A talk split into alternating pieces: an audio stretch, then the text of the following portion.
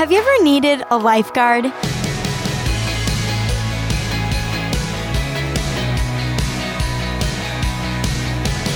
Hi there, I'm Nettie Anderson, and you're listening to Unlocked, your daily key to unlocking God's Word in your life. When I think of lifeguards, my mind often wanders to that movie called The Sandlot about a group of friends that play baseball. They often swim at this pool in town, and one of the boys is always fawning over the lifeguard, even jumping in at one point of the movie so that she'll save him. And it's a very iconic scene and brings a smile to my face just thinking about it. If you haven't seen it, you gotta go check it out. But anyway, Today's Devo is not, in fact, about the sandlot, but it is about lifeguards. So stick with me for our story, A Listening Ear, by the one and only A.W. Smith. Lifeguards are pretty amazing. Even when they're stationed at a crowded beach or noisy pool, their eyes and ears are trained to see people in trouble. Before anyone can work as a lifeguard, they have to take a life saving course where they learn how to rescue struggling swimmers from the water and perform critical first aid like CPR. When lifeguards are on duty, they continually watch for anyone who might be in trouble and need help. But while even the most highly trained lifeguards might not hear a call for help, there is someone who never, ever misses one. Someone who always hears his children when they need him. God is constantly watching over you, attentive to your every prayer. He loves you and wants you to turn to Him whenever you're facing a tough situation, whenever you feel alone or confused or in danger. Rest assured, Jesus hears our prayers. Jesus is God, and like a lifeguard, Jesus is our rescuer. God's promise to hear and answer and rescue is all grounded in Jesus' ultimate rescue. He saved us from sin and death through his own death and resurrection. Throughout the Bible, God reminds his people he is listening to us and he is always present. In Jeremiah 33 3, God says, Call to me and I will answer you.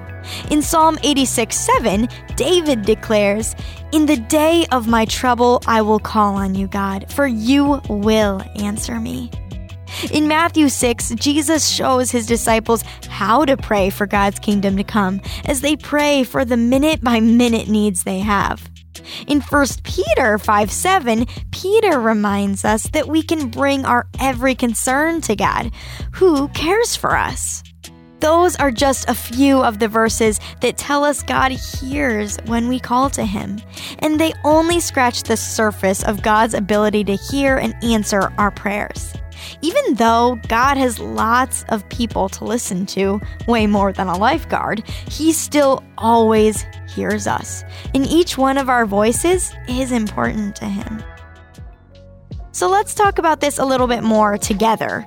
Consider taking some time to reread today's Bible passages, which are Psalm 32, 6 through 8, Psalm 86, 1 through 7, as well as Psalm 120, verse 1, Jeremiah 33 3, Matthew 6 9 through 13, and finally, 1 Peter 5 7. Now, which one of these verses sticks out to you? You can pick more than one, of course. Do you ever feel like God doesn't hear you or isn't mindful of you? We all feel like this from time to time. God has compassion on us and He wants us to tell Him all about this.